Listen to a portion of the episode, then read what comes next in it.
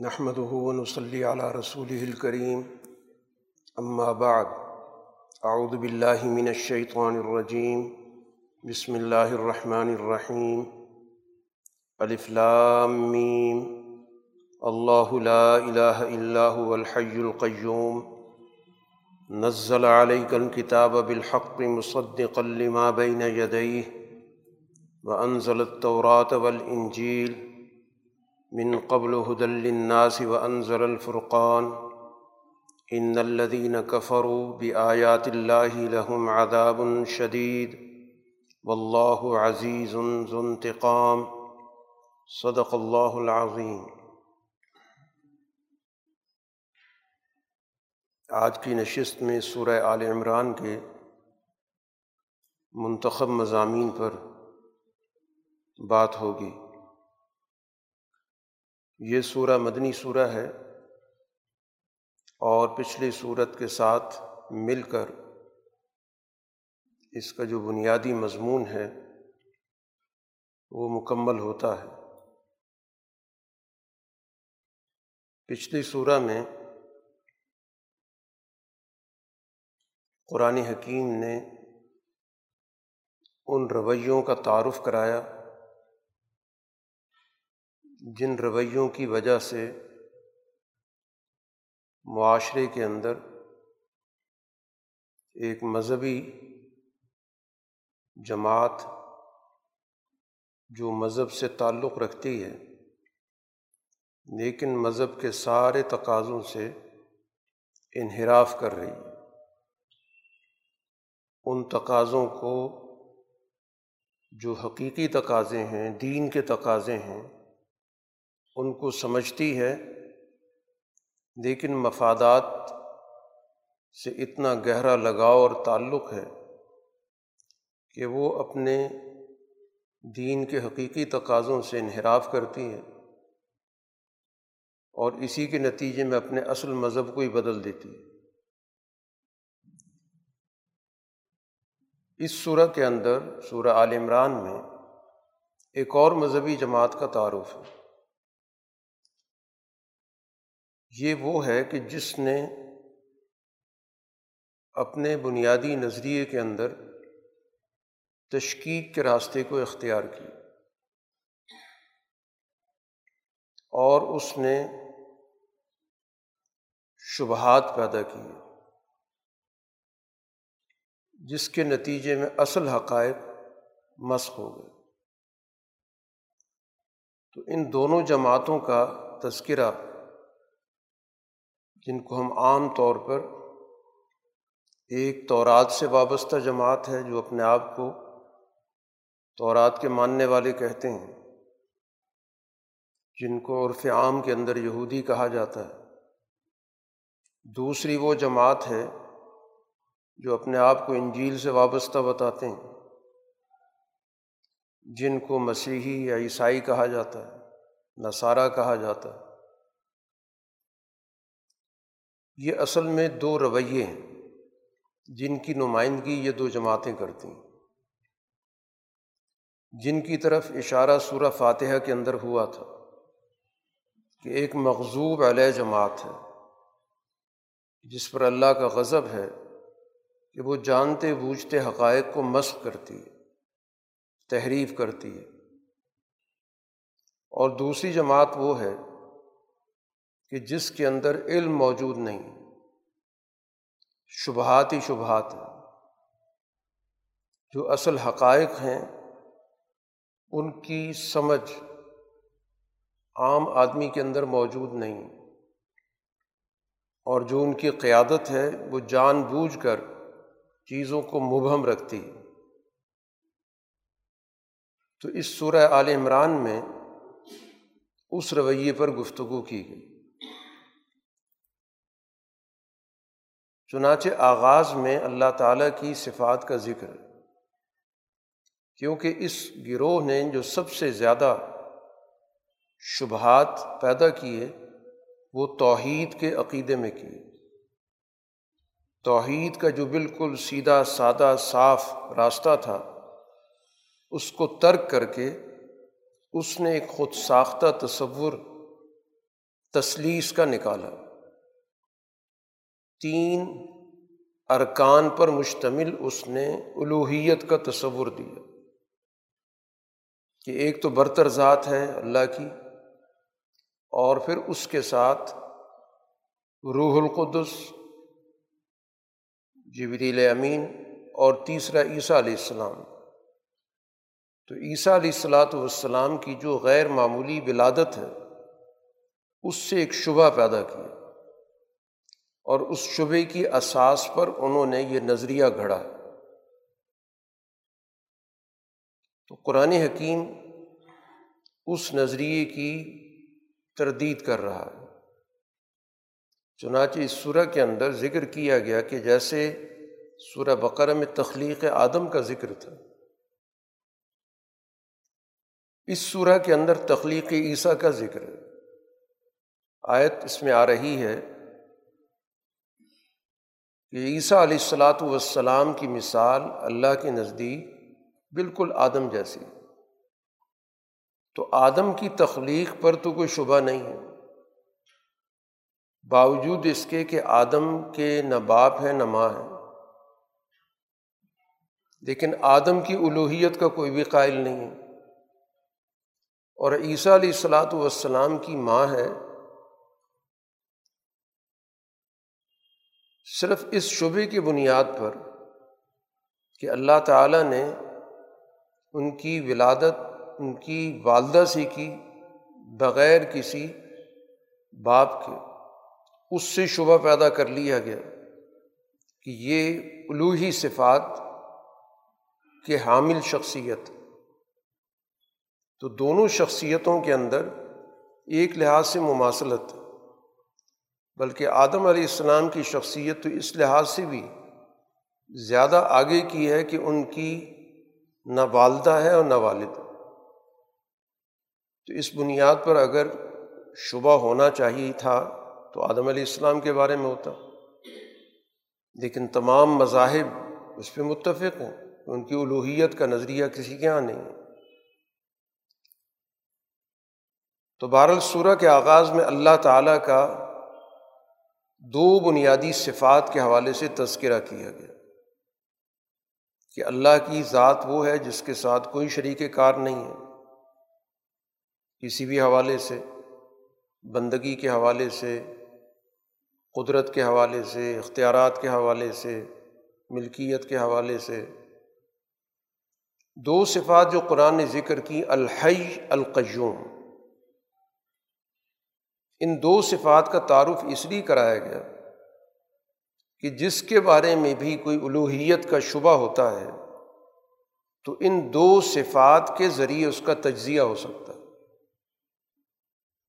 کہ یہ دو صفات تو ایسی ممتاز صفات ہیں کہ جو دنیا کے اندر کسی مخلوق میں موجود نہیں، کسی چیز کا ڈھانچہ پیدا کرنا اور اس ڈھانچے کو ایک مخصوص صورت دینا۔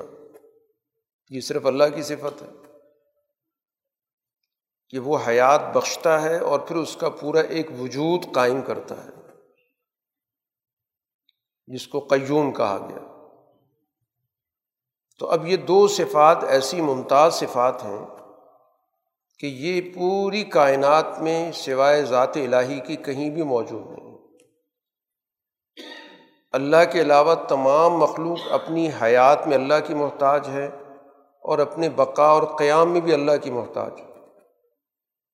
تو الوحیت اس کو حاصل ہوتی ہے جس کی حیات اپنی ہو،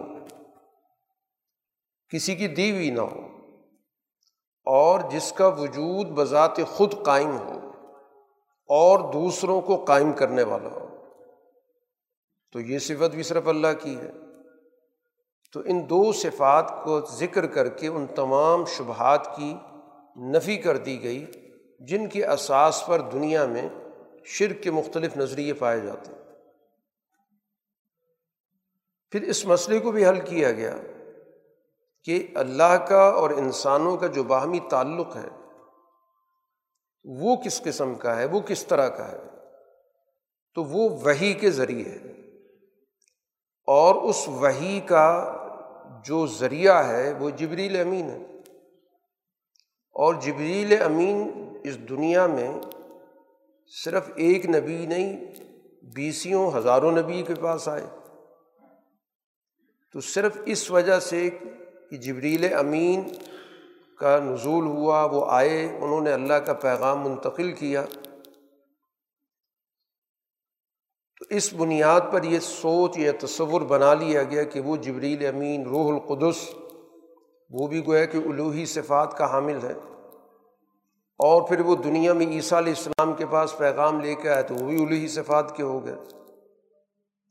تو جبریل امین کا تو یہ کام صرف ایک شخصیت تک محدود نہیں ہے، بلکہ بے شمار شخصیات کے پاس آئے جن کو انبیاء اور رسول کہتے ہیں۔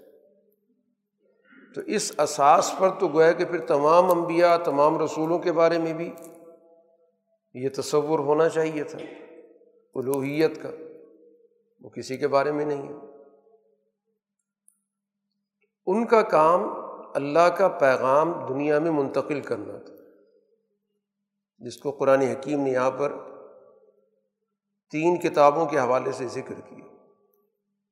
کہ نزل علیہ کل کتاب بالحق کہ اللہ نے آپ پر کتاب حق کے ساتھ نازل کی۔ یعنی یہ کتاب ہر چیز کی جو اصل نوعیت ہے اس کو بیان کرتی جو چیز جیسی ہے، الوحیت جس طرح ہے اس طرح بیان کر رہی ہے۔ رسالت جیسی ہے ویسے بیان کر رہی ہے۔ انسان اور خدا کا جو تعلق ہے، جیسا ہے، جس طرح کا ہے، وہ اس کو اسی طرح بیان کر رہے جس کو حق کہا جاتا ہے۔ کہ کسی بھی چیز کو اسی طرح ذکر کرنا جتنی وہ اپنی حقیقت رکھتی ہے۔ اور پھر یہ کتاب قرآن حکیم، یہ پچھلی کتابوں کی تصدیق بھی کر رہی ہے۔ یعنی یہ حقائق جو قرآن بیان کر رہا ہے کوئی انوکھے حقائق نہیں ہیں۔ اس سے پہلے تورات اور انجیل کے اندر بھی انہیں حقائق کو بیان کیا گیا۔ اسلوب بیان مختلف، وہ اس وجہ سے ہے کہ اس دور کے لوگوں کی جتنی سمجھ تھی، جتنی ذہنیت تھی، جتنی چیزوں کو وہ حالات کے اعتبار سے سمجھ سکتے تھے، اسی زبان میں ان کو بات سمجھائی گئی۔ مقصد ان تمام کتابوں کا یہی ہے حد الناس کہ لوگوں کو حقائق کی رہنمائی دی جائے۔ اور اب یہ جو کتاب ہے، اس کی قرآن نے یہاں پر صفت ذکر کی ہے، انزل الفرقان۔ اب اس کتاب کے ذریعے گویا سچ اور جھوٹ کا امتیاز ہو رہا ہے۔ اس کے مضامین بہت وضاحت کے ساتھ ہیں۔ وہی مضمون جو پچھلی کتابوں میں تھا، اس مضمون کو جب قرآن بیان کرتا ہے تو زیادہ وضاحت کے ساتھ، جامعیت کے ساتھ، اس طور پر کہ توحید اور شرک کا جو فرق ہے بالکل واضح ہو جاتا ہے۔ حق اور باطل کا جو فرق ہے وہ واضح ہو جاتا ہے۔ تو یہ کتاب در حقیقت انسانوں کو یہ صفت عطا کرتی ہے کہ مختلف چیزوں کا مطالعہ کر کے جائزہ لے کے ان کے درمیان صحیح معنوں میں فرق قائم کر سکیں کہ کون سی چیز کس درجے کی ہے، کس قسم کی ہے۔ لیکن جو حقائق کا انکار کریں گے، قرآن نے کہا لہم عذاب الشدید ان کے لیے بہت سخت عذاب۔ جو حقائق کائنات کا انکار کر انہیں ایسے حقائق جن کی تائید انسانی عقل بھی کرتی ہے اور دنیا میں بھیجی گئی اللہ کی وہی بھی کرتی ہے۔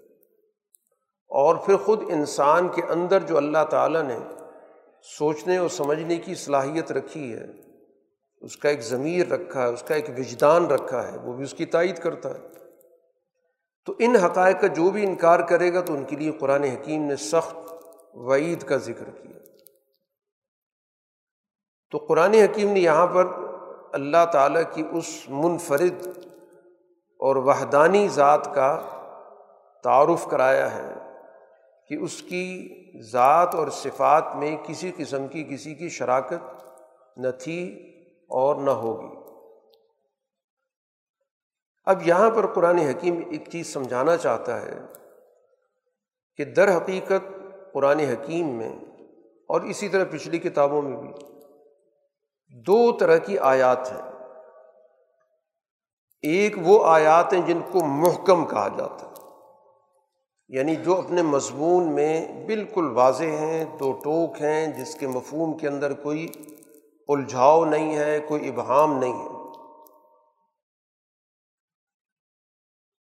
اور کچھ آیات متشابہات یعنی ان کے مفہوم کے اندر کئی رخ نکل سکتے، اس کی کئی جہات ہو سکتی۔ کیونکہ کچھ حقائق ایسے ہیں کہ ان کو بیان کرنے کے لیے انسانی معاشروں کی زبان میں گنجائش نہیں۔ کیونکہ انسان محدود دائرے میں چیزوں کو دیکھتا اور سمجھتا ہے۔ اور اسی کے اعتبار سے اس کے سامنے الفاظ کا ذخیرہ ہوتا ہے۔ لیکن کچھ حقائق کائنات ایسے ہیں کہ جن کو دو ٹوک اور واضح الفاظ میں بیان کرنے کے لیے انسانی زبانوں میں گنجائش نہیں۔ ہے تو اس وجہ سے جو ملتے جلتے قریب کے کچھ الفاظ یا تعبیرات ہیں، ان کو اختیار کر کے ان چیزوں کا ذکر کیا گیا۔ ان کو کہتے ہیں متشابہات۔ اسی کے ساتھ قرآن حکیم نے ایک طریقۂ فہم ہمیں بتایا کہ کیسی چیزوں کو، آیات کو سمجھا جائے۔ تو قرآن کہتا ہے کہ محکم آیتیں جو ہیں یہ بنیاد ہیں۔ ہن ام الکتاب۔ یہ اساسی چیزیں، بنیاد یہ ہیں۔ اس کی روشنی میں آپ نے متشاب آیات کا مطالعہ کرنا ہے۔ متشاب آیات کے اندر بہت سارے پہلو ہیں، بہت سارے رخ ہیں۔ لیکن آپ نے اس سے ایسا کوئی مفہوم اخذ نہیں کرنا جو محکم آیات سے ٹکراتا ہو۔ یہ ایک اصولی بات سمجھا دی گئی کہ اگر متشاب آیات سے آپ ایسے ایسے مفاہیم نکالنے لگ جائیں کہ جو طے شدہ دو ٹوک قطعی اصولوں کے خلاف ہوں، تو اس سے در حقیقت معاشرے کے اندر فکری انتشار پیدا ہو۔ کیونکہ ہر شخص اپنی بات کر رہا ہوگا اور ان کی باتوں کا آپس میں ایک دوسرے کے ساتھ ٹکراؤ بھی ہوگا۔ کوئی بھی دوسری کی بات ماننے کو تیار نہیں ہوگا۔ تو سوسائٹی میں وحدت رکھنے کے لیے ضابطہ بتا دیا گیا کہ محکم آیات بنیاد ہوں گی ان کے مفہوم کی کسی بھی صورت میں مخالفت نہیں ہو سکتی۔ ان سے ہٹ کے کوئی بات نہیں ہو سکتی۔ وہ وہ بنیادی اصول ہیں جن پر سوسائٹی کا اتفاق اور اجماع ہوگا۔ یہ وہ بنیادی اصول ہیں جن پر پہلے سے انسانی تاریخ متفق چلی آ رہی ہے۔ تو اس لیے کسی دوسری آیت کی آڑ میں آپ ایسا مفہوم نکالیں کہ جس سے پچھلا ساری تاریخی صداقت کی نفی ہو جائے۔ اور آپ ایک ایسی نئی بات نکال لیں جس سے معاشرے کے اندر فکری انتشار پیدا ہو جائے، تو اس کی گنجائش نہیں۔ تو ایک ہمیں ضابطہ بتا دیا گیا کہ متشاب آیات پر غور و فکر یقیناً ہوگا، لیکن کون کریں گے جن کو قرآن نے کہا راسخین فی العلم، جن کو علم کے اندر پوری طرح رسوخ حاصل ہے، گہرا علم ہے ان کے پاس۔ جو حقائق کو صحیح تناظر میں سمجھنے کے لیے مختلف علوم پر ان کی دسترس موجود ہے۔ یہ لوگ ان آیات پر غور و فکر کریں گے محکم آیات کی روشنی میں۔ تو رہنمائی کریں گے کہ ان متشاب آیات کے کیا کیا پہلو موجود ہیں اور ان کی کیا کیا جہاد موجود ہے جن کے اندر علم کی گہرائی نہیں ہے ستی سا علم ہے کسی ایک جہت کا علم ہے، تمام جہاد سے واقفیت نہیں ہے۔ ایسے لوگ جب متشاب آیات کو پیش کریں گے تو پھر وہ ٹامک ٹوئیاں ماریں گے۔ وہ بھٹکیں گے۔ قرآن حکیم نے کہا کہ جن کے دلوں کے اندر فی قلوب زیغن جن کے دلوں میں پہلے سے کجی ہے، پہلے سے انہوں نے اپنا کوئی ایجنڈا طے کر رکھا۔ ہے کہ ہم نے اپنے ان مفادات، ان نظریات کو قرآن سے ثابت کرنا ہے۔ تو ان کی توجہ انہیں آیات پہ ہوتی ہے محکم آیات کو ایک طرف چھوڑ دیتے۔ ہیں ان آیات سے اپنا من مانا، مقصد نکالنے کی کوشش کرتے۔ ہیں اور اسی سے سوسائٹی میں فکری انتشار پھیلتا ہے، بڑھتا ہے۔ تو اس لیے قرآن حکیم نے یہ بات واضح کر دی کہ آیات کے مطالعے کا طریقۂ کار کیا ہے۔ اور ساتھ ہی باقاعدہ یہاں پر ایک دعا کی تلقین بھی کی گئی کہ جو راسخین فی العلم ہیں، جو علم کے اندر پوری طرح دس رس رکھتے ہیں، اس کی گہرائی تک پہنچتے ہیں، اس کے پس منظر کو جانتے ہیں، وہ باقاعدہ اللہ سے رجوع کر کے یہ دعا بھی کرتے ہیں۔ کہ اللہ جب تو نے ہمیں ہدایت دی ہے تو اس کے بعد ہمارے دلوں میں کوئی کجی، کوئی ٹیڑھ نہ پیدا کر وہ ہر وقت اللہ سے ہدایت کی توفیق مانگتے رہتے ہیں۔ تو یہ وہ لوگ ہیں کہ جو در حقیقت قرآن حکیم کی تمام آیات کو ایک دوسرے کے ساتھ مربوط کر کے، ایک دوسرے کی وضاحت کے طور پر، ایک جامع فکر کے نمائندے کے طور پر پیش کرتے ہیں۔ اور دوسرے وہ لوگ ہوں گے جو کتاب کو مذاق بنا لیں گے اپنی مرضی کے آیات کا انتخاب کر کے اس سے مرضی کے نتائج لیں گے اور یوں بہت سارے فکری تضادات پیدا ہو جائیں گے۔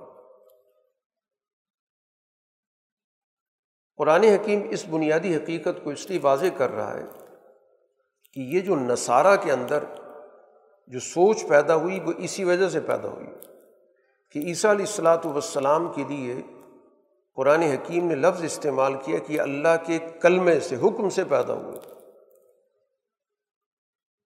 تو اللہ کا کلمے کا لفظ جب استعمال ہوا، تو انہوں نے اسی لفظ کی اساس پر ہی عمارت کھڑی کر لی اور ایک تصلیس کا عقیدہ گھڑ لیا کہ تین عناصر مل کر گویا الوحیت کا ادارہ چلا رہے۔ ان نے الوحیت کو بھی گویا کہ تین افراد کی کمیٹی بنا دی۔ تو اس وجہ سے وضاحت ضروری تھی کہ کسی بھی آیت میں کوئی لفظ ایسا آ رہا ہے تو اس کو دیگر آیات کی روشنی میں متعین کیا جا سکتا ہے۔ اسی وجہ سے قرآن حکیم نے بڑی تفصیل کے ساتھ عیسیٰ علیہ السلاۃ والسلام کے خاندان کے پس منظر کا ذکر کیا۔ کہ حضرت مریم عیسیٰ علیہ السلاۃ والسلام کی والدہ ہیں ان کی جو والدہ تھیں عیسیٰ علیہ السلاۃ والسلام کی جو نانی ہے امراط عمران، ان کی یہ خواہش تھی کہ میرا بیٹا پیدا ہو جس کو میں بیت المقدس کی خدمت کے لیے وقف کروں۔ اور اللہ سے باقاعدہ ایک نظر مانی کہ یہ جو بچہ پیدا ہوگا، میں اس کو اس کام کے لیے، مقدس کام کے لیے وقف کر دوں۔ لیکن ہوا یہ کہ بجائے بیٹے کے پیدا ہونے کی بیٹی پیدا ہو گئی۔ تو اس کو بھی بہرحال چونکہ انہیں اللہ سے ایک نظر مانی ہوئی تھی کہ وقف کرنا تھا، تو ان کو پھر ظاہر جا کے بیت المقدس وہ لے گئیں۔ اور وہاں پر اس وقت اس سارے نظام کے جو نگران تھے، وہ حضرت ذکریہ علیہ السلام تھے۔ اور حضرت ذکریہ علیہ السلام کی جو اہلیہ تھیں، ان کی جو بیوی تھیں، وہ حضرت مریم کی خالہ تھی یوں گویا کہ ان کے خاندان میں ان کی پرورش شروع ہو گئی۔ اور پھر اسی پرورش کے نتیجے میں ان کی جو روحانی صلاحیتیں تھیں، ان کو ترقی حاصل ہوئی۔ اور پھر انہیں روحانی صلاحیتوں کی ترقی کے اگلے مرحلے میں اللہ تعالیٰ نے جو وہ دعا تھی جو امراط عمران کی تھی، ایک بیٹے کا جو تصور ان کے ذہن میں جمع ہوا تھا۔ تو ظاہر ہے کہ وہی چیز جو ذہن کے اندر بار بار جمی رہی، اس نے حضرت مریم کی شخصیت میں غیر معمولی آثار و نتائج پیدا کیے تھے۔ اسی وجہ سے جب ان کی اولاد اللہ نے عیسیٰ علیہ السلاۃ والسلام کے ذریعے پیدا کی تو وہ ایک غیر معمولی ولادت ہے۔ کہ عیسیٰ علیہ السلاۃ والسلام کو اللہ تعالیٰ نے بن باپ کے پیدا کیا یہاں باقاعدہ قرآن حکیم نے اس کا اور کئی جگہوں پر اس واقعے کا ذکر کیا کہ جب حضرت مریم کو باقاعدہ بشارت دی گئی تو اس پہ انہوں نے ایک بڑا بنیادی سوال کیا کہ یہ کیسے ممکن ہے کہ نہ تو میرا کوئی نکاح ہے کسی شخص سے اور نہ ہی خدا نخواستہ میں کوئی بد کردار خاتون ہوں۔ تو اس موقع پر اللہ تعالیٰ کی طرف سے فرشتے نے یہی جواب پہنچایا تھا کہ کزا لک اللہ یخ ما یشا اسی طرح اللہ تعالیٰ پیدا کرے۔ تو ایک غیر معمولی ولادت عیسیٰ علیہ السلاۃ والسلام کی ہوئی۔ اور پھر اسی کو قرآن حکیم نے ایک تمثیل سے بھی واضح کر دیا کہ آدم علیہ السلاۃ والسلام کی تخلیق پر جو غور کرے گا، تو اس کو کبھی بھی عیسیٰ علیہ السلام کی تخلیق میں کوئی اشکال نہیں ہو سکتا۔ تو اب اس چیز کو گویا کہ قرآن حکیم نے محکم طریقے سے واضح کیا۔ وہ الفاظ کی جو نوعیت ہے، اس سے جو لوگوں نے اپنی کہانی بنانے کی کوشش کی، اس سے ایک نیا عقیدہ بنانے کی کوشش کی، اس کی واضح طور پر قرآن حکیم نے تردید کر دی اور اس لیے یہ تمہیدی طور پر شروع میں بات سمجھا دی گئی تھی کہ صرف یہی مسئلہ نہیں، بلکہ تمام مسائل کے لیے قرآن کا یہ ضابطہ ہے۔ کہ قرآن کی تمام آیات کو ایک دوسرے کے ساتھ مربوط کر کے اس کا مطالعہ کریں۔ اور محکم آیات کو آپ بنیادی حیثیت دیں۔ اس کی روشنی میں آپ متشاب آیت کے مفہوم کو متعین کریں۔ اس میں جتنی گنجائش ہے آپ غور و فکر کریں۔ لیکن ایسا مفہوم آپ اخذ نہیں کر سکتے جو محکم آیت سے ٹکراتا ہو۔ اور محکم آیت یہی ہے کہ اللہ تعالیٰ کی ذات واحد ہے۔ نہ اس کی ذات میں کسی کی شراکت ہو سکتی ہے، نہ اس کی کسی صفت میں شراکت ہو سکتی ہے۔ اس بندگی صرف اسی کے ساتھ خاص ہے۔ کسی اور کے لیے بندگی ہو ہی نہیں سکتی۔ اسی طرح جتنی بھی صفات اللہ کی بنیادی طور پر مخصوص ہیں، وہ صرف ذات الہی کے لیے۔ کوئی بھی شخصیت کتنی ہی بڑی، کتنی مقدس، کتنی محترم ہو، وہ ان صفات میں شریک نہیں ہو سکتی۔ یہ ایک محکم بات ہے۔ اس بنیادی بات کو قبول کر کے آپ ان آیات پہ غور و فکر کریں۔ تو یقیناً باقی پہلوؤں پر جتنے بھی اہل علم کے پاس علم موجود ہے، وہ غور و فکر کرتے رہیں۔ تو عیسیٰ علیہ السلاۃ والسلام کی یقیناً بہت غیر معمولی شخصیت ہے، جن کا اس دنیا کے اندر کردار رہا ہے۔ اب چونکہ عیسیٰ علیہ السلاۃ والسلام سے نسبت رکھنے والے اس دور میں، جس دور میں یہ آیات نازل ہو رہی ہیں دنیا کی ایک بہت بڑی طاقت جو کیسر روم کی تھی۔ ان کا دعویٰ تھا کہ ہم انجیل کو ماننے والے ہیں۔ اس لیے قرآن حکیم یہاں پر مستقبل کے حوالے سے ایمان والی جماعت کو اس چیز کی طرف توجہ دلا رہا ہے، ان کی ذہن سازی کر رہا ہے کہ مستقبل کا مارکا ان کا ان بڑی طاقتوں سے ہوگا، جن میں سے ایک کا دعویٰ یہ ہے کہ وہ انجیل پر ایمان رکھتی ہے یا عیسیٰ علیہ السلام کو مانتی ہے۔ اور اس بڑی طاقت کے مقابلے کا اس وقت تصور بھی کرنا ایک مشکل کام تھا، کیونکہ اس کے دنیا کے بہت بڑے حصے پر قبضہ تھا۔ وسائل اس کے پاس تھے، طاقت اس کے پاس تھی۔ ظاہری تمدن اس کے پاس تھا۔ تو اس وجہ سے یہاں پر قرآن حکیم نے غزب بدر کو نمونے کے طور پہ پیش کیا کہ دیکھو بدر کا بھی ایک مارکا ہوا، اس میں بھی طاقت کا توازن مسلمانوں کے ہاتھ میں نہیں ہے۔ طاقت کا توازن کفار مکہ کے ہاتھ میں افرادی قوت کے لحاظ سے بھی، وسائل کی قوت کے لحاظ سے بھی۔ اس لیے قرآن حکیم ذکر کرتا ہے کہ قد کان القم آیتن فی فی عطین تمہارے لیے ان دو جماعتوں کے اندر جو آپس میں ایک دوسرے کے مقابلے پر آئیں، ایک نشانی موجود ہے، ایک سمجھنے کا اس میں ایک پیغام موجود ہے کہ وہاں پر بھی ایک بڑی طاقت کو، ایک چھوٹی طاقت نے جو نسبتاً کمزور سمجھی جا رہی تھی، اس نے شکست دی ہے۔ تو اسی اصول پر مستقبل کے اندر جب تمہارا مقابلہ ہوگا کیسر کی طاقت سے، روم کی طاقت سے، تو وہ بھی اسی طرح شکست کھائے گی۔ تو صرف اس بنیاد پر قوموں کی فتح، شکست کا فیصلہ نہیں ہوتا کہ کس کے پاس افرادی قوت زیادہ ہے یا کس کے پاس اصلی کی قوت زیادہ ہے۔ اصل چیز ایک صاف، شفاف فکر پر پورا ایمان، پورا یقین اور اس پر ایک منظم قوت۔ یہ بنیادی چیزیں ہوتی ہیں۔ اگر فکر کے اندر جھول ہے تو بھی شکست ہوگی۔ اگر اس پہ منظم طاقت نہیں پیدا کی گئی تو پھر بھی شکست ہوتی ہے۔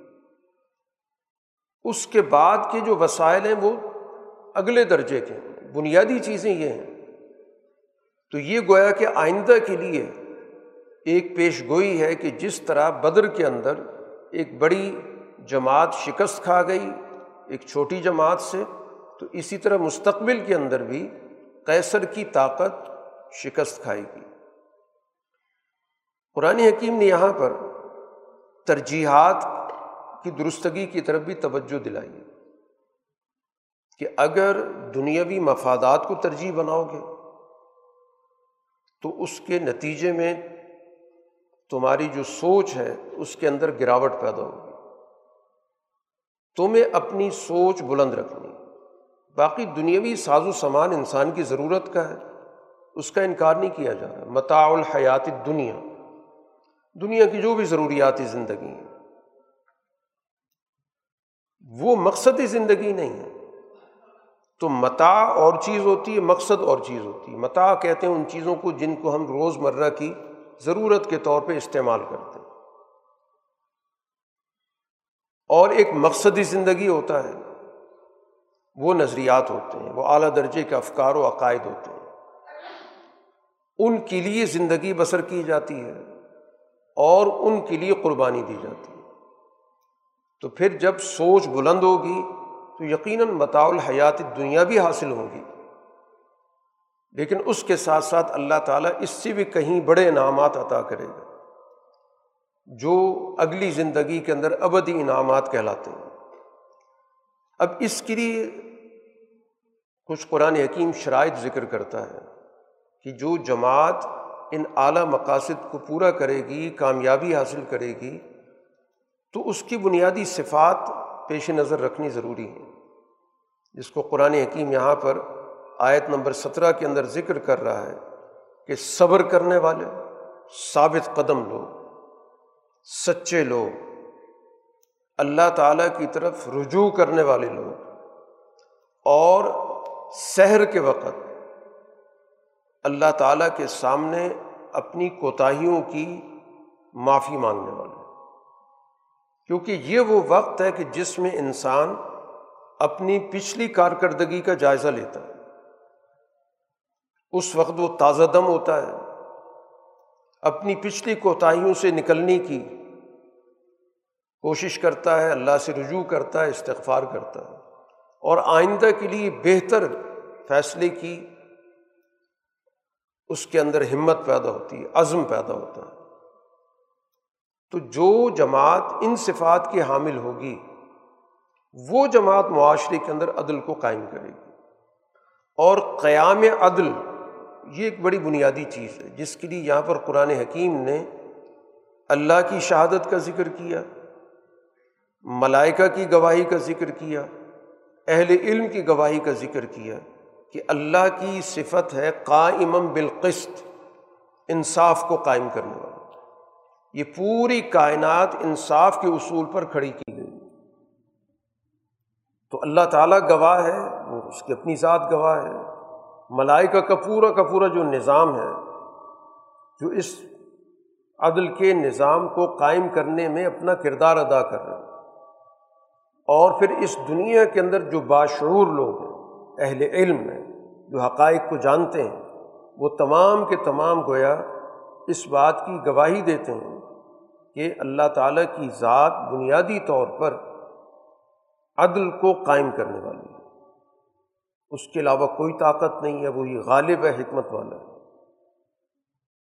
اس اصول پر جو اللہ تعالیٰ نے اس دنیا کے اندر دین دیا وہ دین اسلام اس عدل کو قائم کرنے کا، اس دنیا کے اندر جو ہمیں دین عطا کیا گیا، وہ دین اسلام ہے۔ اور یہ دین ہمیشہ سے ہی اسلام رہا ہے۔ ایسا نہیں کہ رسول اللہ صلی اللہ علیہ وسلم کو جو دین دیا گیا اس کا عنوان اسلام ہے۔ اول دن سے یہ دین اسلام موجود ہے۔ یعنی آدم علیہ السلاۃ والسلام سے لے کر رسول اللہ صلی اللہ علیہ وسلم تک جو صحیح راستہ ہے، متوازن راستہ ہے، وہ اسلام ہے۔ قرآن حکیم نے اس سوال کا جواب بھی دے دیا کہ اس کے بعد پھر دنیا کے اندر مختلف گروہ بنتے رہے، اپنی اپنی شناخت انہیں علیحدہ کر لی۔ جیسے آج دنیا کے اندر بہت سارے مذاہب اپنا اپنا ایک علیحدہ عنوان رکھتے ہیں۔ اس کی بھی قرآن حکیم نے وجہ بتا دی کہ یہ جو اہل کتاب کے اندر، جن کے پاس بھی کتاب آئی تھی، کیوں اختلاف ہوا؟ جب اسلام شروع سے دین کے طور پہ موجود ہے، تو قرآن حکیم ذکر کر رہا ہے کہ یہ اختلاف باوجود اس کی کہ ان کے پاس علم موجود تھا۔ جہالت کی وجہ سے اختلاف نہیں ہوا، ناواقفیت کی وجہ سے اختلاف نہیں ہوا۔ بغ یم بئی نہ ہو باہمی حسد، گروہیت کی وجہ سے۔ کہ ایک گروہ اپنا علیحدہ امتیاز چاہتا تھا، وہ گروہی طور پہ اپنی بالادستی چاہتا تھا۔ دوسرا گروہ اس کے مقابلے پر آ گیا۔ تیسرا گروہ پیدا ہو گیا۔ ہر گروہ نے پھر اپنی شناخت ہی علیحدہ کر دی۔ اور اصل شناخت چھوڑ دی۔ رسول اللہ صلی اللہ علیہ وسلم نے آ کر اسی اصل شناخت سے لوگوں کو جوڑا ہے۔ آپ نے علیحدہ گروہیت نہیں پیدا کی۔ اس لیے رسول اللہ صلی اللہ علیہ وسلم نے اپنے راستے کا، اپنے مشن کا تعارف اسلام کے عنوان سے کرایا۔ ورنہ جو سیریز چل رہی تھی کہ یہودی یہودا کی طرف نسبت رکھتے ہیں، مسیح مسیح علیہ السلام کی طرف نسبت رکھتے ہیں، ہندو مت اس خطے کے حوالے سے اپنی شناخت رکھتے ہیں، بدھ مت اپنی ایک شناخت رکھتے ہیں، یہ سارے کسی شخصیت، کسی جگہ کے حوالے سے ساری شناختیں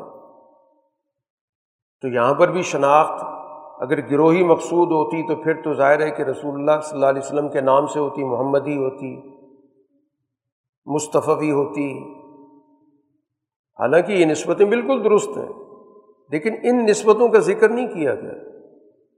نسبت اسلام کی بتائی گئی، تاکہ یہ بات واضح کر دی جائے کہ رسول اللہ صلی اللہ علیہ وسلم تو اسی دین کی تکمیل کے لیے آئے جو پہلے سے مرحلہ بمرحلہ دنیا کے اندر شریعتوں کے حوالے سے آتا رہا ہے۔ اس سے جو انحراف کرے گا، وہ در حقیقت سچے راستے سے منحرف ہوگا۔ اس لیے قرآن حکیم نے یہاں پر واضح طور پر سب کو دعوت دی، اہل کتاب کو بھی اور امی لوگوں کو بھی، مکہ کے لوگوں کو بھی۔ اسلم تم کہ کیا تم اطاعت کرتے ہو؟ اللہ کے سامنے اپنے آپ کو پیش کرتے ہو؟ اس کی بالادستی مانتے ہو؟ تو اگر مانتے ہیں تو بہت اچھی بات ہے، ہدایت یافتہ ہے۔ اور اگر نہیں مانتے تو آپ سے کہا گیا کہ آپ کے ذمے بات پہنچانا ہے، بس۔ باقی اللہ تعالیٰ دیکھ رہا ہے۔ تو اس سچے راستے سے لوگ جب منحرف ہوئے اور انہوں نے اپنی اپنی مذہبی شناخت بنائی، تو پھر اس گروہیت میں وہ اتنے آگے نکل گئے کہ انہوں نے اپنے دور کے انبیاء بھی قتل کیے۔ جیسے یہود کی تاریخ موجود ہے کہ جو بھی ان کو سچائی کی طرف بلانے والے انبیاء آئے نہ صرف انکار کیا بلکہ قرآن کہتا ہے یکلون النبی بغیر حق، نہ حق امبیا کو قتل کرتے اور اسی طرح ان کو بھی قتل کرتے تھے جو معاشرے میں عدل کی بات کر رہے تھے۔ یا مرون الناس بالقسط، جو ان کے ظلم کے خلاف، ان کے استحصال کے خلاف آواز اٹھاتے تھے کہ تم معاشرے کے اندر دین کے جو حقیقی تقاضے ہیں، اس سے انحراف کر رہے ہو۔ تم ظلم پیشہ ہو گئے ہو۔ معاشرے کے اندر دین تو عدل قائم کرنے آیا تھا۔ ان کو بھی ان نے قتل کیا۔ تو گویا جب مذہب بگڑ جاتے ہیں، تو پھر وہ سچے حق کی بات کرنے والے لوگوں کو بھی قتل کرنے سے دریغ نہیں کرتے۔ یہی بگڑے مذہب کی علامت ہوتی ہے۔ یہی گروہیت، فرقہ واریت کی علامت ہوتی ہے۔ یہی باطل ہونے کی علامت ہوتی ہے۔ اس لیے قرآن حکیم ان کو سخت عذاب کی بشارت دے رہا ہے۔ یہاں پر ایک دعا بھی تلقین کی گئی ہے، بین الاقوامی فکر کے غلبے کی دعا ہے کہ اللہ تعالیٰ سے اب دعا کی تلقین کی جا رہی ہے کہ آپ یہ دعا اللہ سے کریں کہ مالک الملک، یہ مملکت، یہ حکومت تو عطا کرتا اور اسی طرح یہ مملکت کسی سے تو ہی واپس لیتا ہے۔ کوئی اور طاقت نہیں ہے کہ جو دنیا کے فیصلے کرے۔ عزت اور ذلت تو ہی دیتا ہے۔ تو اس لیے ہم اللہ سے رجوع کر کے اپنی عزت کے لیے، اپنی حکومت کے لیے، اپنے غلبے کے لیے اللہ سے رجوع کریں۔ تو یہ در حقیقت بین الاقوامیت کی تعلیم دی جا رہی کہ تم نے مستقبل کے اندر اس دین کو صرف اس خطے تک محدود نہیں رکھنا، بلکہ تم اللہ کی ذات جو مالک الملک پر اعتماد کرتے ہو، اس پہ یقین رکھتے ہو، اس پہ ایمان لاتے ہو، تو اسی طرح تمہیں بھی گویا کہ ایک عالمی غلبے کی جد و جہد کرنی۔ اس نظریے کا تقاضا ہی ہے، اور اللہ کی ذات کی جو قدرت ہے، اس کا یہاں پر ذکر کیا کہ کائنات گیر اس کی قدرت ہے۔ کائنات کا جتنا بھی نظام چل رہا ہے دن رات کا نظام چل رہا ہے، موت و حیات کا نظام چل رہا ہے۔ تو اسی طرح اس دنیا کے اندر، سماج کے اندر بھی اللہ تعالیٰ کے دین کے غلبہ، جو عدل کا غلبہ ہے، سچائی کا غلبہ ہے، اس کو قائم کرنا گویا ایمان والی جماعت کی ذمہ داری ہے اور اس کے لیے وہ اللہ سے رجوع کرنا اب ظاہر بات ہے کہ یہ عمل سارا کا سارا دنیا کے اندر ایک اجتماعی عمل ہے، ایک سیاسی عمل ہے۔ اس وجہ سے یہاں پر ایک ضابطہ بھی بتایا گیا کہ لا يتخذ المؤمنون الکافرین اولیاء من دون المؤمنین، کہ مفادات کی بنیاد پر کافروں کو اپنا دوست مت بناؤ۔ انفرادی ایجنڈا لے کر کہ کوئی شخص اس کا اپنے کو ذاتی مقاصد ہیں یا ایک جماعت ہے اس کے اپنے ذاتی مقاصد ہیں وہ باقی اہل ایمان کے مفادات کو بائی پاس کر کے براہ راست اپنے مفادات پورا کرنے کے لیے دشمن قوت سے اپنے تعلقات بڑھاتی ہے تو یہ ایمان کے بنیادی تقاضے سے ہٹی ہوئی بات ہے۔ اگر کفار سے کوئی رابطہ ہوگا، ان سے کوئی تعلق ہوگا، کوئی معاہدہ ہوگا، تو پوری اجتماعیت کی بنیاد پر ہوگا۔ اجتماعی صلح کی نفی نہیں کی جا رہی۔ نفی اس بات کی کی جا رہی ہے کہ کوئی گروہ اپنے مفادات کو سامنے رکھ کر من دون المومنین باقیوں سے بالکل اپنے آپ کو علیحدہ کر رہا ہے اور براہ راست ان کے ساتھ اپنی ڈیل کر رہا ہے، اپنی پینگیں بڑھا رہا ہے۔ اس کی اجازت نہیں ہے۔ ہاں اگر ایک اتھارٹی ہے، ایک نظام ہے، وہ اجتماعی مفاد کے اندر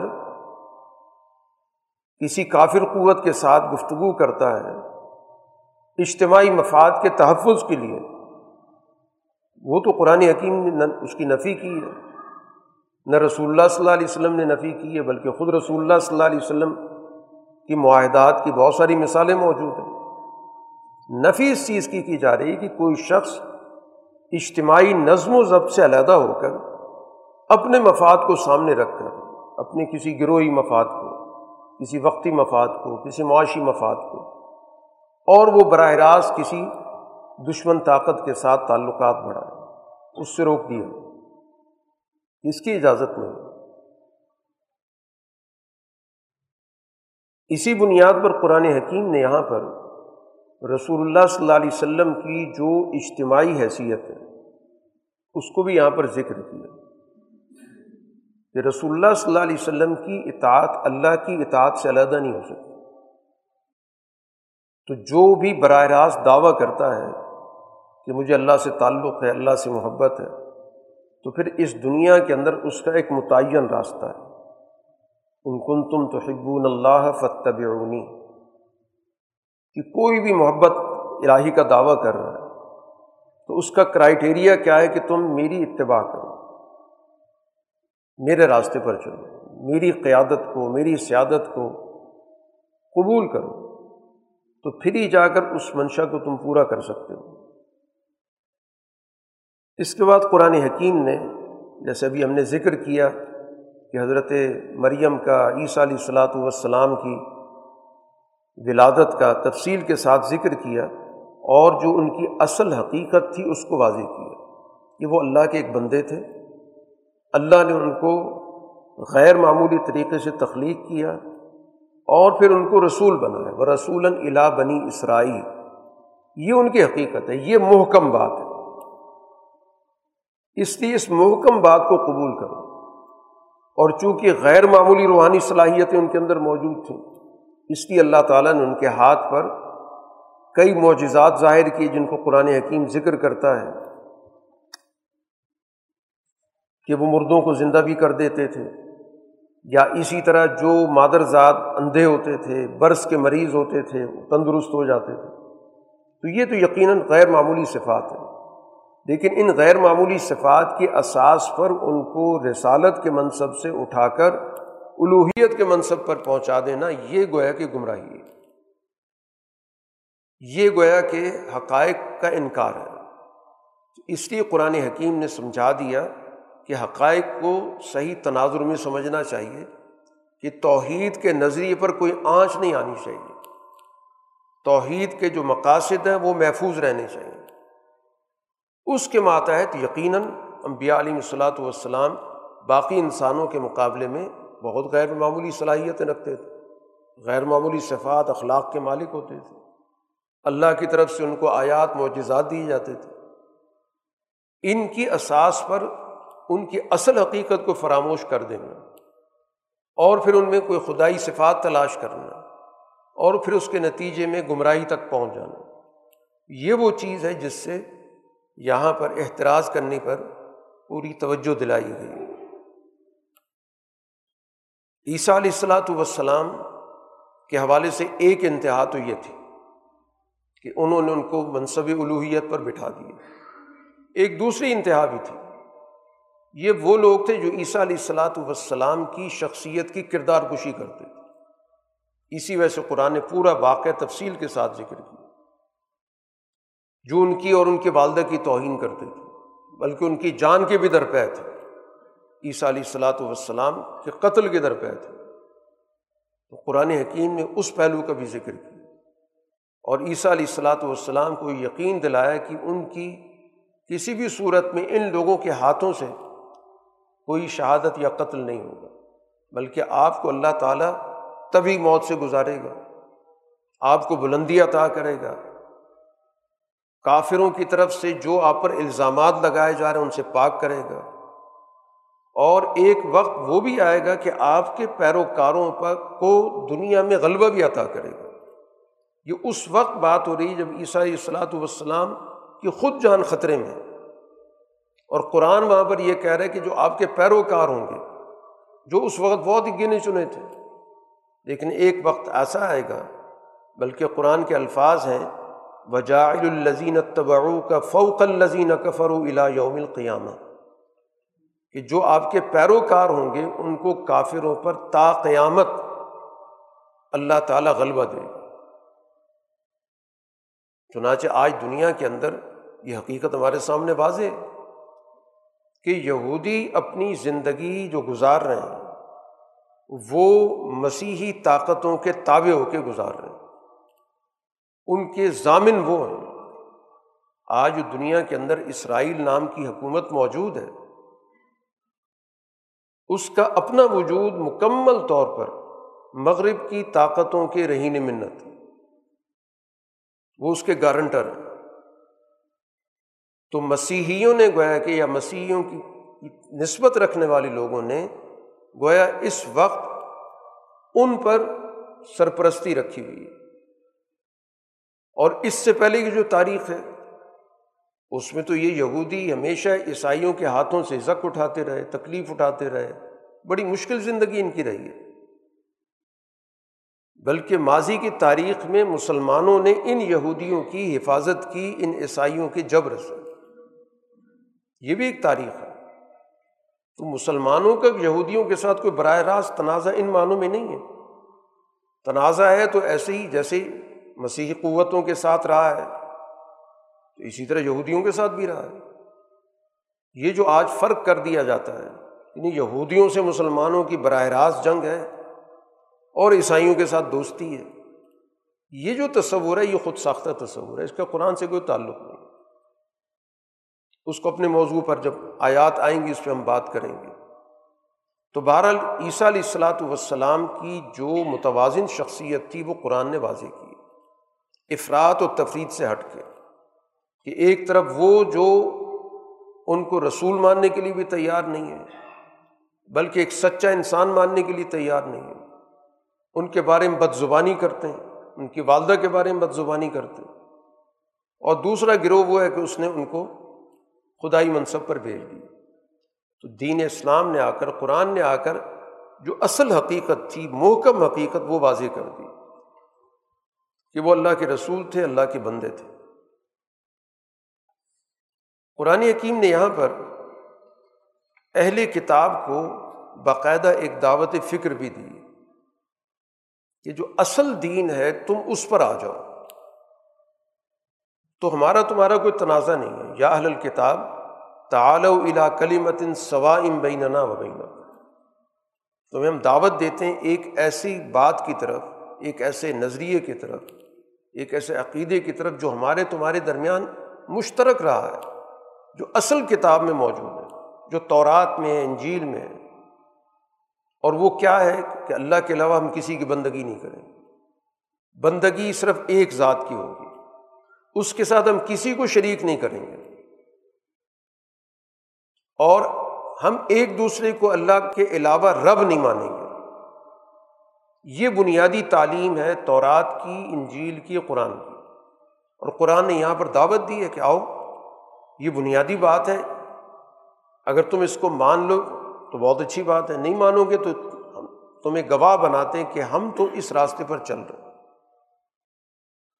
ہمارا تو وہی دین ہے جو موسا علیہ السلام کا دین ہے، عیسیٰ علیہ السلام کا دین ہے۔ وہی رسول اللہ صلی اللہ علیہ وسلم نے اسی کو واشگاف الفاظ میں، واضح الفاظ میں ہمارے سامنے پیش کیا تو یہ دین گروہیت کا نہیں ہے۔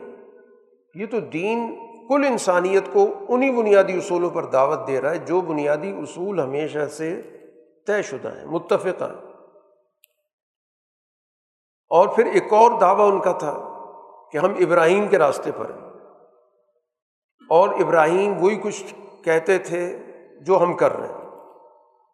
تو قرآن حکیم نے تاریخی حقیقت کی طرف توجہ دلائی کہ ابراہیم علیہ السلام تو تورات اور انجیل کے نازل ہونے سے پہلے کی شخصیت ہے ان کے بارے میں یہ دعویٰ کرنا کہ وہ یہودی تھے یا وہ مسیحی تھے، یہ تو عقل اور تاریخ کے خلاف بات ہے۔ وہ تو اس سے پہلے کی شخصیت ہے ابراہیم علیہ السلام نہ یہودی تھے، نہ نسرانی تھے۔ ان کی تو دعوت حنیفی تھی۔ ان کی دعوت تو اسلام کی تھی۔ حقائق کو قبول کرنے کی تھی۔ وہ تمام چیزوں سے یکسو ہو کر صرف اللہ کی طرف متوجہ ہونے والے تھے۔ اور ان کو اپنے گروہ میں شامل کرنا کہ ہم ابراہیمی ہیں، ابراہیمی یہودی تھے۔ یا ابراہیم جو ہے، ان کے ماننے والے وہ نسرانی تھے۔ یہ تو حقائق کا انکار ہے۔ ابراہیم علیہ السلاۃ والسلام سے حقیقی معنوں میں جس کا تعلق بنتا ہے، وہ قرآن حکیم ذکر کرتا ہے۔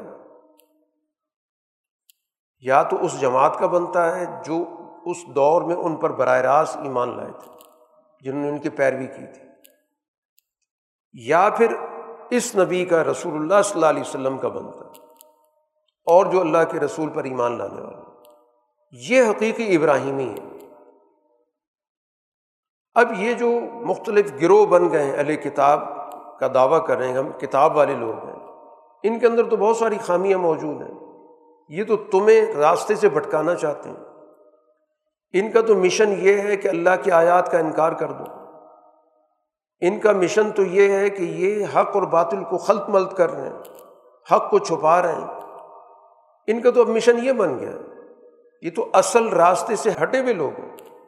ان کے پاس صرف مذہب کی پہچان ہے کہ ہم فلاں مذہب کو ماننے والے ہیں، لیکن اپنے اصل مذہب کے حقائق کے یہ منکر ہیں۔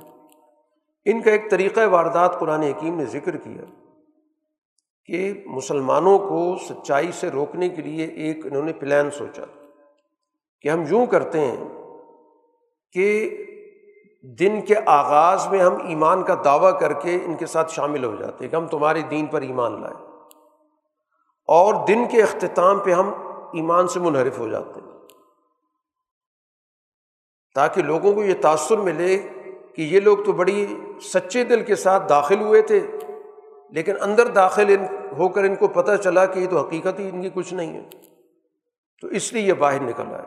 اس طرح جو تذبذب پیدا کرنے کی ہماری محنت ہے، کوشش ہے، وہ کامیاب ہو جائے گی۔ قرآن نے پہلے سے بتا دیا کہ یہ ان کی پلاننگ ہے، حکمت عملی ہے۔ اس طرح لوگوں کو بدل کرنا چاہتے ہیں۔ انہوں نے آپس میں طے کر لیا کہ جو ہمارے مذہب کو، ہمارے دین کو مانے گا، ہم اس کو مانیں گے۔ حالانکہ ہونا یہ چاہیے تھا کہ جو اللہ کی ہدایت ہے، ہم نے اس کو ماننا ہے۔ یہ گروہی سوچ کے ساتھ کہ جو ہمارے بات کو مانے گا، ہم اس کی بات کو مانیں گے۔ اس کے قرآن حکیم نے یہاں پر نفی کر دی۔ اسی کے ساتھ ساتھ قرآن حکیم جب اہل کتاب کے موضوع پر بات کرتا ہے، تو باوجود اس کے کہ یہ اہل کتاب مسلمانوں کی دشمنی پر اترے ہوئے تھے۔ لیکن قرآن حکیم تمام اہل کتاب کو برا والا نہیں کہتا، ان کا تجزیہ کرتا ہے کہ ان کے اندر اچھے لوگ بھی ہیں۔ ان کے اندر اچھے کردار کے لوگ بھی موجود ہیں اور بد کردار لوگ بھی موجود ہیں۔ تو دین تو جو سچا دین ہے، اس کے اندر کسی کے حوالے سے اندھی دشمنی نہیں ہوتی۔ بلکہ وہ تو حقیقت پسند ہوتا ہے۔ جو سچے لوگ ہیں، ان کی وہ تعریف کرتا ہے۔ جو بد کردار لوگ ہیں، ان کی وہ مذمت کرتا ہے۔ چنانچہ قرآن کہتا ہے کہ اہل کتاب کے اندر دو طرح کے رویے رکھنے والے لوگ موجود ہیں۔ کچھ ایسے لوگ ہیں کہ ان کے پاس ڈھیروں مال بھی ہو ان کو دے دیں آپ۔ وہ ایماندار ہیں، امانت کی سوچ رکھتے ہیں۔ آپ کو وہ سارا کا سارا جو ڈھیروں مال ہے آپ کو واپس بھی کر دیں گے۔ اس کو اپنے پاس نہیں رکھیں گے۔ اور کچھ اتنے بد خصلت ہیں کہ آپ ان کو اگر ایک دینار بھی دیں گے تو وہ واپس کرنے کے لیے تیار نہیں ہوں گے۔ قرض واپس نہیں کریں گے۔ جب تک اس سر پہ کھڑے نہ رہو۔ وجہ یہ کہ یہ بد کردار جو لوگ ہیں، جن کی اکثریت ہے جو سچے لوگ ہیں، انہوں نے تو حقائق کو مانا، رسول اللہ صلی اللہ علیہ وسلم پر ایمان بھی لے آئے۔ جیسے عبداللہ ابن السلام اور بہت سارے نام ملتے ہیں۔ لیکن اکثریت بد کردار لوگوں کی تھی۔ یہ دوسروں سے لیا ہوا قرض کیوں نہیں واپس کرتے؟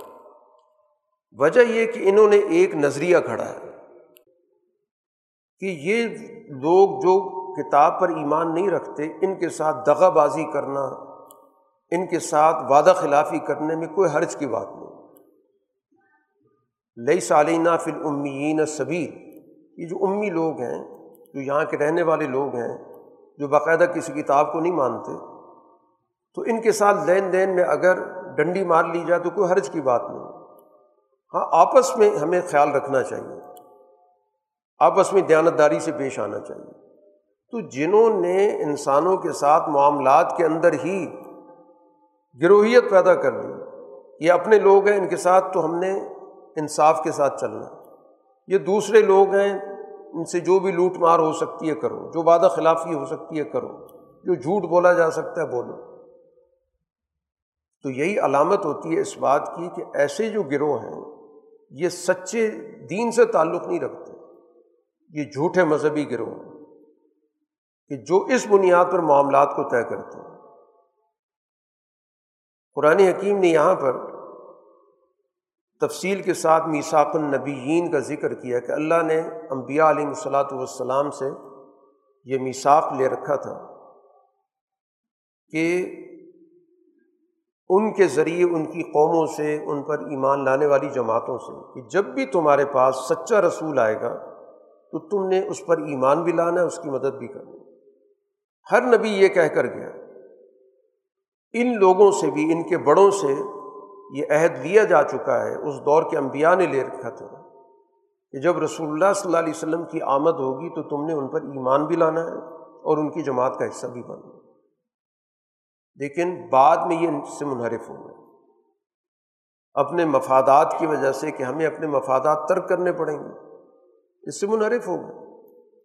جیسے کہ قیصر روم کے واقعے کے اندر موجود ہے کہ جب رسول اللہ صلی اللہ علیہ وسلم کا خط اس کے پاس پہنچا اور اس نے ساری تفتیش کر لی، وہ اس نتیجے پر پہنچ گیا کہ یہ سچے رسول ہیں۔ اور اس نے بظاہر اپنے ارادے کا اظہار کیا کہ اگر یہ اس نبی کے پاس میں پہنچوں گا تو ان کے پاؤں دھو کے پیوں گا۔ تو سارے اس کے پادری مخالفت پر اتر آئے، شور شرابہ شروع ہو گیا۔ تو اس نے دیکھا کہ میری حکومت اس طرح تو خطرے میں چلی جائے گی، اس نے لوگوں کو مطمئن کیا کہ میں تو صرف اور صرف تمہاری مذہبی وابستگی دیکھ رہا تھا۔ اور تم اپنے مذہب سے بہت اچھی طرح جڑے ہوئے بڑی جذباتی وابستگی ہے۔ میں تمہارے مذہب پر ہی کھڑا ہوا تو اس کے سامنے رسول اللہ صلی اللہ علیہ وسلم کی سچائی واضح ہو چکی تھی۔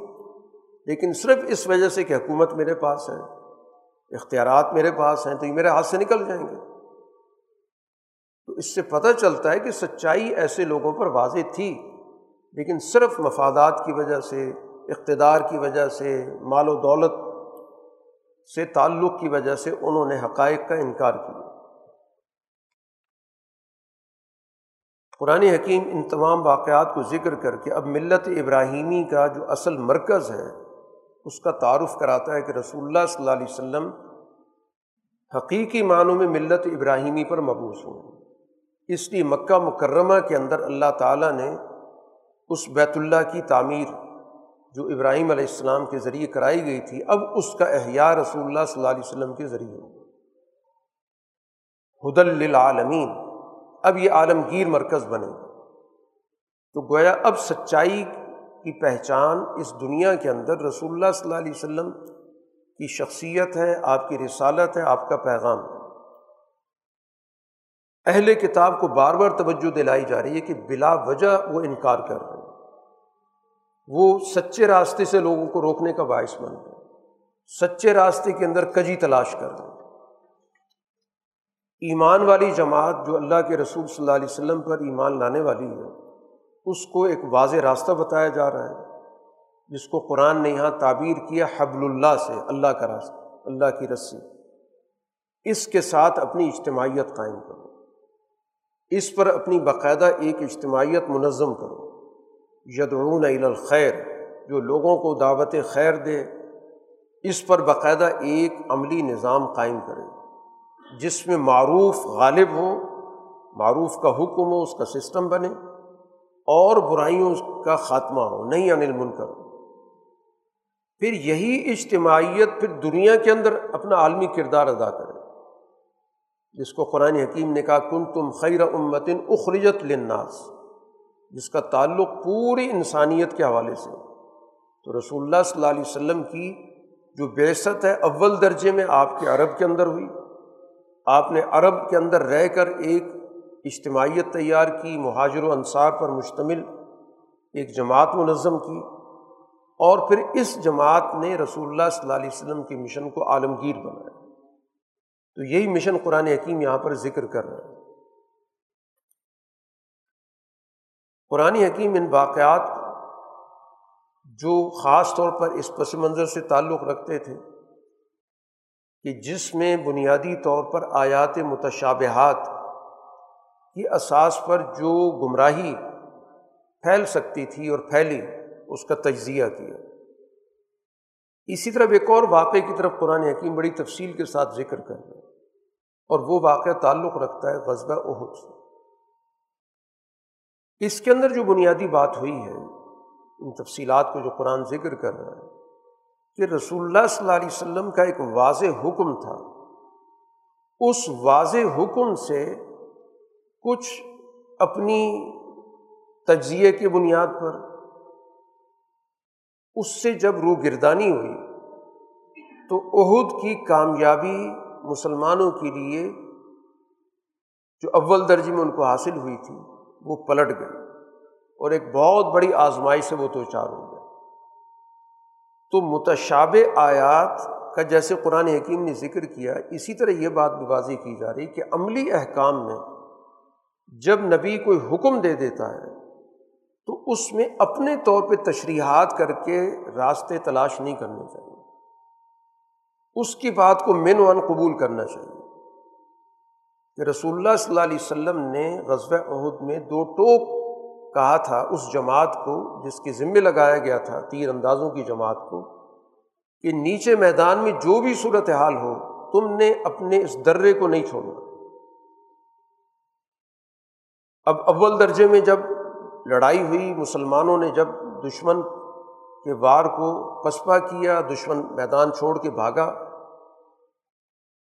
تو یوں محسوس ہوا کہ مسلمان کامیاب ہو چکے اب اس جماعت نے گویا کہ اس حکم کو، جو محکم تھا، اس پہ توجہ دینے کی بجائے اس نے ایک توجہ نکالی کہ یہ حکم تو اس لیے تھا کہ نیچے دشمن سے مقابلہ ہو رہا ہے۔ اور جب دشمن میدان ہی چھوڑ کے چلا گیا، تو اب ہمیں یہاں پر رہنے کی ضرورت نہیں ہے۔ حضور کا حکم ایک وقتی نوعیت کا تھا۔ اس وقت میں اب ہم نے اس حکم کی تعمیل کر لی۔ ہمیں کامیابی حاصل ہو چکی ہے۔ لہٰذا وہ اگلے حکم کا انتظار کیے بغیر درے کو چھوڑ کر نیچے آ گئے۔ صرف ان کے جو کمانڈر تھے، وہ اپنی جگہ پر رہے، وہ بار بار روکتے بھی رہے ان کو کہ اللہ کے رسول نے جب ہمیں یہاں تعینات کر دیا تو جب تک ان کی طرف سے دوسرا حکم نہیں آئے گا، ہم نے اس جگہ کو نہیں چھوڑنا۔ لیکن باقی لوگوں نے اپنی رائے استعمال کی۔ اور اس کے نتیجے میں وہ نیچے اتر آئے اور دشمن کو موقع مل گیا، اس نے درہ خالی دیکھا اور وہیں سے اس نے پلٹ کے حملہ کیا۔ اور یوں صورت حال میدان کی تبدیل ہو گئی۔ تو گویا قرآن حکیم یہ بتانا چاہتا ہے کہ عملی مسائل کے اندر بھی جب نبی ایک پلاننگ کرتا ہے، ایک حکمت عملی بتاتا ہے، ایک احکامات دے دیتا ہے، اس کو اپنی توجیحات کے مطابق تبدیل نہیں کرنا چاہیے۔ اس کو من و قبول کرنا چاہیے۔ اور جب نہیں کرو گے تو پھر ظاہر ہے اس کے نتیجے میں مسلمانوں کو ایک بہت بڑا نقصان اٹھانا پڑے۔ اور وہ میدان کی کامیابی ان کے ہاتھ سے نکل گئی۔ اس لیے قرآن حکیم یہاں پر بڑی تفصیل کے ساتھ اس پہ گفتگو کر رہا ہے۔ اور یہاں پر ایک بڑی اہم بات یہ بھی بتائی گئی، دو اصولوں پر قرآن نے بہت زیادہ زور دیا۔ صبر اور تقوا صبر کا مطلب ہے کہ اپنی چیز پر، اپنے فیصلے پر، اپنے مورچے میں جو بھی چیز ہے اس پہ جماؤ اختیار کرو۔ جب تمہیں ایک جگہ پر متعین کر دیا گیا، ذمہ داریاں دے دی گئیں، اب تمہیں ان ذمہ داریوں کو پوری طرح نبھانا ہے۔ تو اس کا بنیادی طور پر تعلق ہے صبر سے کہ اپنے جذبات پہ کنٹرول رکھا جائے۔ استقامت اختیار کی جائے۔ اور دوسری صفت قرآن نے تقوے کے ذکر کی۔ اپنے آپ کو باشعور رکھو، احساس ذمہ داری پیدا کرو۔ وقتی فیصلوں کی طرف جانے کی بجائے اجتماعی سوچ کے ساتھ رہو۔ ان دو صفات کے ساتھ قرآن حکیم اس مضمون کو آگے لے کے جا رہا ہے۔ اور یہاں پر یہ بھی قرآن حکیم نے کہا کہ ان تصویروں و تتقو اگر تم صبر سے کام لو گے جماؤ رکھو گے، استقامت رکھو گے جلد بازی سے بچو گے اور تقوا اختیار کرو گے۔ اب ایسی صورت میں اگر دشمن تم پر حملہ آور ہوگا، تو اللہ تعالیٰ کی طرف سے تم کو خصوصی امداد دی جائے گی، ملائکہ کی صورت میں۔ تو اب یہ ملائکہ کی صورت میں امداد مشروط ہے دو صفات کے ساتھ۔ دو بنیادی صفات ذکر کی گئیں، صبر اور تقوا اور تیسری ایک اور چیز ذکر کی گئی کہ اگر فوری طور پر تم پہ حملہ ہو جاتا ہے، تو ان صفات پر حامل جماعت کو اللہ تعالیٰ اس دنیا کے اندر تقویت عطا کرے گا۔ لیکن ظاہر ہے کہ تھوڑ سے کام لیا گیا، جلدی فیصلہ کر دیا گیا، حالات کا صحیح طور پہ اندازہ نہیں ہو سکا، تو جس کی وجہ سے میدان کی ساری صورت حال بدلی۔ اسی کے ساتھ ساتھ قرآن حکیم نے ایک اور بات کی طرف بھی توجہ دلائی۔ کہ جو ایمان والی جماعت ہوتی ہے، اس کے اندر انتقام کی سوچ نہیں ہوتی۔ ذاتی انتقام۔ وہ اگر لڑتی ہے تو اعلیٰ مقاصد کے لیے لڑتی ہے۔ کسی کے ساتھ اس کی ذاتی دشمنی نہیں ہوتی، بلکہ وہ جس سے دشمنی ہو رہی ہے، وہی دشمنی کرنے کے بعد، نقصان پہنچانے کے بعد، اس کے نظریے میں تبدیلی آ جاتی ہے۔ وہ اپنے پچھلے نظریے کو چھوڑ دیتا ہے۔ تو اگر تمہارے اندر انتقام کی سوچ ہوگی تو تم تو یہ سوچو کہ اس آدمی نے اتنے اتنے نقصانات کیے ہیں۔ تو ہمیں تو اس سے بدلہ لینا چاہیے۔ لیکن جب اعلیٰ نظریات سے تعلق ہوگا کہ ہمارا کسی فرض سے کوئی لڑائی کا مسئلہ نہیں ہے، کسی فرض سے کوئی دشمنی نہیں ہے، ہماری تو ایک غلط نظریے سے دشمنی ہے۔ تو اگر ایک آدمی، ایک جماعت غلط نظریے کو چھوڑ چکا ہے، تو ہماری اس سے دشمنی بھی ختم ہو جائے گی۔ لیکن ظاہر اس لیے ایک بہت بڑے حوصلے کی ضرورت ہے، ایک بہت اعلیٰ بلند نظریے کی ضرورت ہے، اس پہ ایک تربیت کی ضرورت ہے۔ اسی تربیت کے حوالے سے قرآن حکیم نے جو صفات بیان کی ہیں کہ اللہ فکون فصرا و ذرا کہ ان کے پاس جو وسائل ہوتے ہیں وہ ان کو خرچ کرتے ہیں۔ ان کے اندر سرمایہ پرستی نہیں ہوتی، وہ ان کو خرچ کرتے ہیں، مشکل وقت میں خرچ کرتے ہیں۔ اچھے وقت میں خرچ کرتے ہیں۔ بل کاظمین الغیظ، اپنے غصے پہ قابو رکھتے ہیں۔ بے قابو نہیں ہوتے۔ وہ غصے کو گویا کہ اسلحے کے طور پہ استعمال کرتے ہیں کہ کہاں اس کو استعمال کرنا ہے، کہاں نہیں کرنا۔ بے قابو نہیں ہو جاتے کہ جس کے نتیجے میں ان کے فیصلے کی صلاحیت ہی محدود ہو جائے، ختم ہو جائے۔ بلافین عن الناس۔ اور لوگوں سے درگزر کرنے والی بھی۔ ایسا نہیں ہے کہ وہ انتقام کی سوچ کے ساتھ ان کے ساتھ معاملات کریں۔ تو ایک بہت اعلیٰ صلاحیت کی، اعلیٰ کردار کی، اعلیٰ اخلاق کی جماعت وہ پیدا کرنا مقصود ہے، جو رسول اللہ صلی اللہ علیہ وسلم نے پیدا کی۔ اور اس سے جو کوئی کمی کوتاہی ہوگی، اس پہ قرآن نے ظاہر گفتگو بھی کی، سمجھانے کے لیے کہ آئندہ اس طرح کی چیزیں دوبارہ نہ ہوں۔ اور بعد میں آنے والوں کے سامنے ایک پورا نمونہ آ جائے۔ کہ کامیابی کے لیے کیا کیا تقاضے ہیں؟ اس کے لیے کن کن صفات کو ملحوظ رکھنا ہوتا ہے؟ اس کے لیے کتنی بلند سوچ چاہیے ہوتی ہے؟ اس کے لیے کتنے اعلیٰ اخلاق چاہیے ہوتے ہیں؟ اس لیے قرآن حکیم یہاں پر ذکر کر رہا ہے کہ غلبے کے لیے تین بڑی بنیادی صفات ہیں۔ لا تہین ولا تحزن ایک تو واہن نہیں ہونا چاہیے۔ جس کو رسول اللہ صلی اللہ علیہ وسلم نے حدیث کے اندر واضح کی کہ کم درجے کے مفادات کے ساتھ انسان کا تعلق پیدا ہو گیا مفاداتی سوچ نہیں ہونی چاہیے۔ رسول اللہ صلی اللہ علیہ وسلم نے ارشاد فرمایا تھا کہ جب تم میں واہن کا مرض لگ جائے گا تو تم باوجود کثرت کے شکست کھا جاؤ گے۔ تو صحابہ نے آپ سے پوچھا تھا کہ واہن ہے کیا چیز؟ تو آپ نے فرمایا، حب الدنیا و کراہیت الموت۔ یہ جو دنیاوی مفادات ہیں، ان سے تعلق پیدا ہو جائے۔ جس کی وجہ سے انسان کے اندر سے قربانی کا جذبہ ختم ہو جائے۔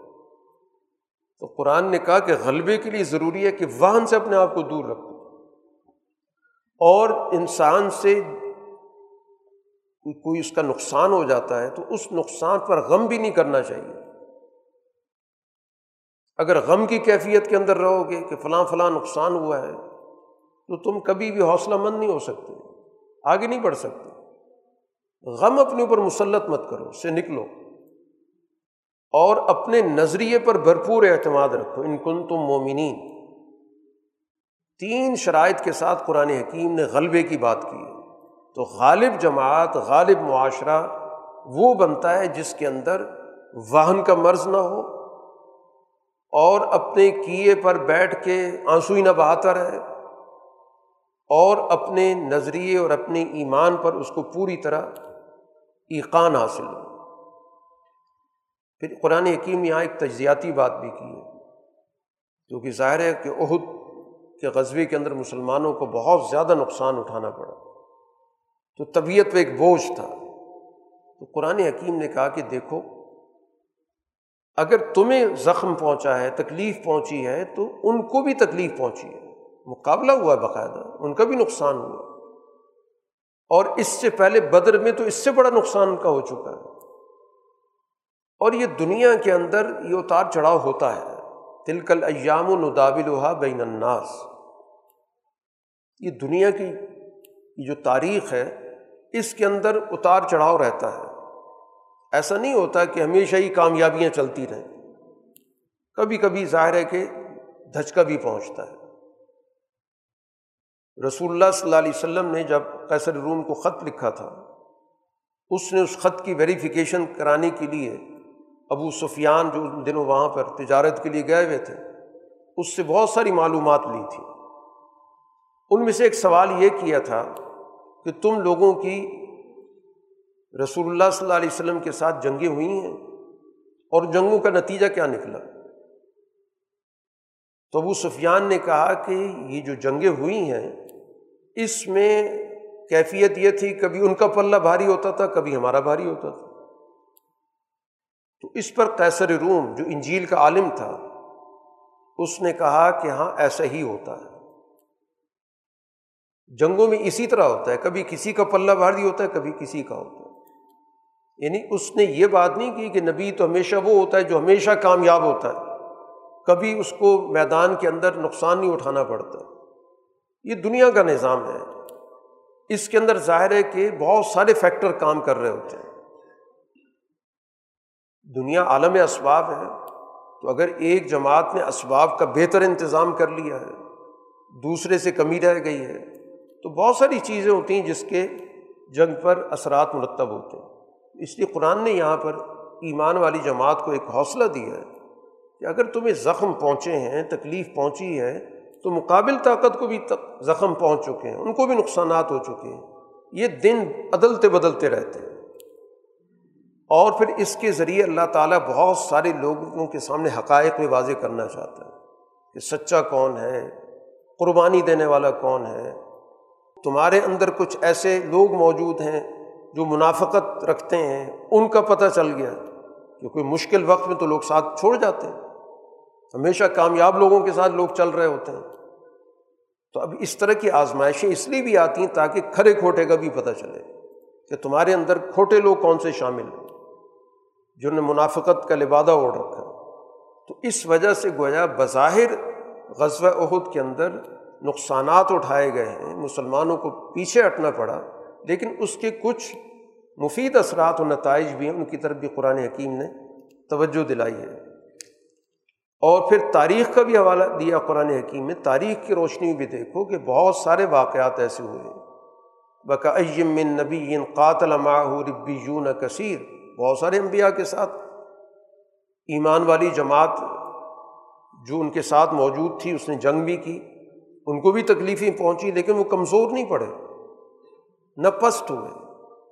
واللہ یحب الصابرین، اللہ تعالیٰ ثابت قدم لوگوں کو پسند کرتا ہے، جو ہر مشکل وقت میں ثابت قدم رہتے ہیں، مزاحمت کرتے ہیں، مشکلات کا سامنا کرتے ہیں، استقامت اختیار کرتے ہیں۔ ان صفات کو اپنے اندر پیدا کرو اور انہیں صفات کی اساس پر ہی کامیابی حاصل ہوتی ہے۔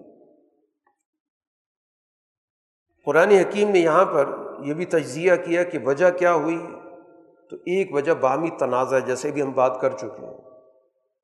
کہ دو رائے بن گئی کہ درے پہ رہنا چاہیے، نہیں رہنا چاہیے۔ پھر تمہارے کچھ لوگوں کے ذہن میں آیا کہ میدان جنگ میں جو مال دشمن چھوڑ کے گیا، اس پہ قابو پایا جائے۔ تو یہ تمہارے درجے سے کم بات تھی کہ تم اس کی خاطر کی یہ مال و دولت حاصل کیا جائے جو اس وقت دشمن چھوڑ کے گیا ہے۔ اس کو جمع کرنے کا ایک نظام ہے۔ میدان کے اندر جو بھی دشمن کی چیزیں ملتی ہیں، وہ باقاعدہ ایک سسٹم کے تحت جمع ہوتی ہیں۔ پھر ان کو باقاعدہ تقسیم کیا جاتا ہے۔ ایسا نہیں ہوتا کہ جس کے ہاتھ میں جو چیز لگ جائے، وہ پکڑ لے گا اسے۔ اس لیے قرآن نے کہا کہ یہ اس طرح کی جو کچھ چیزیں پیش آئی تھیں، اس کی وجہ سے یہ نتائج پیدا ہوئے۔ پھر اسی کے ساتھ قرآن حکیم نے یہ بھی بتایا کہ ایسے جو تمہارے اندر لوگ شامل تھے، ان کے خیالات بھی کچھ لوگوں کے پس تھے، جو منافق تھے در حقیقت، وہ جنگ میں اس لیے شاد شامل ہو گئے تھے کہ جو اچھے نتائج ہوں گے، ہمیں اس میں ہم شریک ہو جائیں گے۔ اس موقع پر وہ افسوس کرنے لگے۔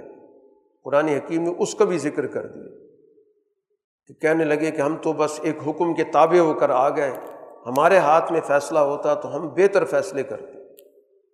اور اس طرح ان لوگوں کے بارے میں جو شہید ہو گئے کہ اگر وہ ہماری بات مان لیتے، ان کے ساتھ نہ نکلتے تو آج ان کی زندگیاں بچ جاتی۔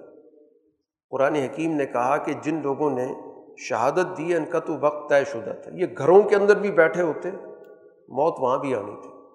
صرف موت سے بچ کر پیچھے رہ جانا، یہ تو حد درجے کی بزدلی ہے۔ ان واقعات کو ذکر کرنے کے بعد قرآن حکیم اس سورہ کے اختتام پر ایک اور چیز کی بھی وضاحت کر رہا ہے۔ یہ رسول اللہ صلی اللہ علیہ وسلم کا جو منصب ہے اس دنیا کے اندر، وہ کسی بھی طور پر سرمایہ جمع کرنے کا نہیں ہے، وسائل اکٹھے کرنے کا نہیں ہے۔ نبی کے تو شایان شان ہی نہیں ہے کہ وہ کسی بھی مالی معاملے کے اندر کسی قسم کی بدیانتی سے کام لے۔ کوئی خیانت کرے، وسائل کو جمع کرے۔ یہ نبی کی شایان شان بات بنتی نہیں کہ اللہ کے رسول کی طرف کوئی ایسی بات منسوخ کر دی جائے۔ اس لیے میدان جنگ کے اندر جتنی بھی وسائل ہوتے ہیں، جو دشمن چھوڑ جاتا ہے، اس کو باقاعدہ جمع کیا جاتا ہے۔ اس کا بھی قرآن حکیم نے باقاعدہ ضابطہ بیان کیا، جس کو مال غنیمت کہتے ہیں۔ رسول اللہ صلی اللہ علیہ وسلم نے کہا کہ میدان میں سے اگر تمہیں سوئی اور اس کا دھاگا بھی ملتا ہے تو وہ بھی جمع کراؤ۔ کسی کو یہ اختیار نہیں دیا گیا کہ از خود کسی چیز کو اپنے پاس رکھ لے، چاہے کتنی معمولی کیوں نہ ہو۔ اور یہ نبی کے شاع نشانے کا اس طرح کا کوئی کام کرے گا۔ اس لیے جو لوگ رسول اللہ صلی اللہ علیہ وسلم کی طرف اس طرح کی کوئی بات منسوب کرتے ہیں تو وہ گویا در حقیقت خود ان کے ذہنوں کے اندر پستی موجود ہے۔ خود ان کے دلوں کے اندر سرمایہ کی محبت موجود ہے۔ اس لیے وہ ادھر ادھر کی باتیں کرتے ہیں۔ اور رسول اللہ صلی اللہ علیہ وسلم پر یا آپ کی جماعت پر تہمت تراشتے ہیں۔ اب یہ قرآن حکیم ان تمام باتوں کو بیان کرنے کے بعد، واقعات کو بیان کرنے کے بعد جہاں سے گفتگو شروع کی گئی تھی کہ اہل کتاب کو مخاطب کیا جا رہا ہے، ان کے جرائم پر گفتگو ہو رہی ہے، ان کے غلط نظریات پر گفتگو ہو رہی ہے۔ اختتام پر قرآن یہ بتانا چاہتا ہے کہ در حقیقت مذہبی گروہوں کے اندر پستی کیوں آتی ہے؟ دو وجوہات کی وجہ سے آتی ہے۔ ایک سرمایہ پرستی کی وجہ سے آتی ہے اور ایک مذہب کی حقیقی تعلیمات کو چھپانے کی وجہ سے آتی ہے۔ سرمایہ کی اجارہ داری کی وجہ سے آتی ہے اور علمی اجارہ داری کی وجہ سے آتی ہے۔ سرمایہ کی اجارہ داری کو قرآن حکیم نے یہاں پر بخل سے تعبیر کیا کہ وسائل کو روک کے رکھ لینا۔ سمجھا یہ جاتا ہے کہ جتنا ہم وسائل کو روک کے رکھیں گے تو ہماری طاقت بڑھے گی، ہماری قوت بڑھے گی اور ہم اس سے فائدہ اٹھائیں گے۔ قرآن کہتا ہے، بل ہوا شر اللہ۔ یہ وسائل کو روک کے رکھنا یہ سوسائٹی کے لیے بہت بڑا شر ہے۔ سوسائٹی کی ساری کی ساری جو لوگوں کی صلاحیت ہے وہ کام کرنا چھوڑ دیتی ہے۔ ایک چھوٹا سا طبقہ تمام وسائل پر قبضہ کر کے لوگوں کی محنتوں کے فیصلے کرتا ہے۔ ان کو اپنے تابع کرتا ہے۔ ان کو اپنے مفادات کے لیے اعلی کار بناتا ہے۔ تو سرمایہ پرستی معاشرے کے لیے تباہی کا باعث ہوتی ہے۔ اور پھر خاص طور پر وہ طبقہ جس کا مذہب ہو تو وہ اس سرمایہ پرستی کو باقاعدہ مذہبی شکل بھی دے دیتا ہے۔ تو اس لیے قرآن حکیم نے یہاں پر اس کے لیے بڑے سخت الفاظ استعمال کیے کہ جو لوگ وسائل پر بخل کر رہے ہیں، ان کو اپنے پاس روک کے رکھ رہے ہیں، سوسائٹی تک منتقل نہیں کر رہے تو یہ تمام وسائل گوئے کہ ان کی گلے کا توق بنیں گے۔ اور دنیا کی تاریخ یہی ہے کہ توق اس دنیا میں بھی بنے۔ اور جو یہاں پر نہیں تو آخرت میں تو توق بنے گا۔ رسول اللہ صلی اللہ علیہ وسلم نے باقاعدہ اس کا ذکر کیا کہ قیامت کے روز ایسے افراد کے گلے میں ان کی یہی وسائل، ایک سانپ کی شکل میں، ایک اجدہ کی شکل میں ان کے گلوں میں توق کی صورت میں ڈالے جائیں گے۔ اب وہ سانپ، وہی اسباب و وسائل ہیں جو انہیں جمع کیے ہیں۔ کوئی علیحدہ سانپ نہیں ہے۔ چنانچہ وہ کہہ رہا ہوگا کہ میں تمہارا مال ہوں، تمہارا خزانہ ہوں۔ جس پہ تم دنیا میں سانپ بن کے بیٹھے رہے۔ تو جیسا انسانی عمل ہے، اسی طرح کا نتیجہ رکھا گیا۔ تو اس دنیا کے اندر ہم اس کو ذکر کرتے ہیں کہ فلاں آدمی وسائل پر سانپ بنا ہوا کہ کسی کو قریب نہیں آنے دیتا۔ تو پھر یہی وسائل اس کے لیے سانپ بنیں گے۔ دوسری چیز جو قرآن حکیم نے یہاں پر ذکر کی، وہ علمی اجارہ داری ہے کہ لوگوں کو حقائق سے دور رکھنا۔ سچائی تک نہ پہنچنے دینا، ان کو صحیح علم نہ دینا۔ اس کو قرآن حکیم نے کہا کہ اہل کتاب سے تم نے یہ عہد لیا تھا کہ لت بین الناس کہ جو بھی کتاب نازل ہوئی ہے اس کو لوگوں کے سامنے بیان کرو گے۔ اس کو چھپاؤ گے نہیں، اپنی مطلب کی آیت بیان کر دینا، دوسری آیات چھپا لینا۔ لیکن انہوں نے اللہ سے کیے گئے عہد کو پس پش ڈال دیا۔ بڑا منتخب قسم کی چیزیں لوگوں تک بیان کرنی۔ اور اصل باتیں چھپا کے رکھ لینی۔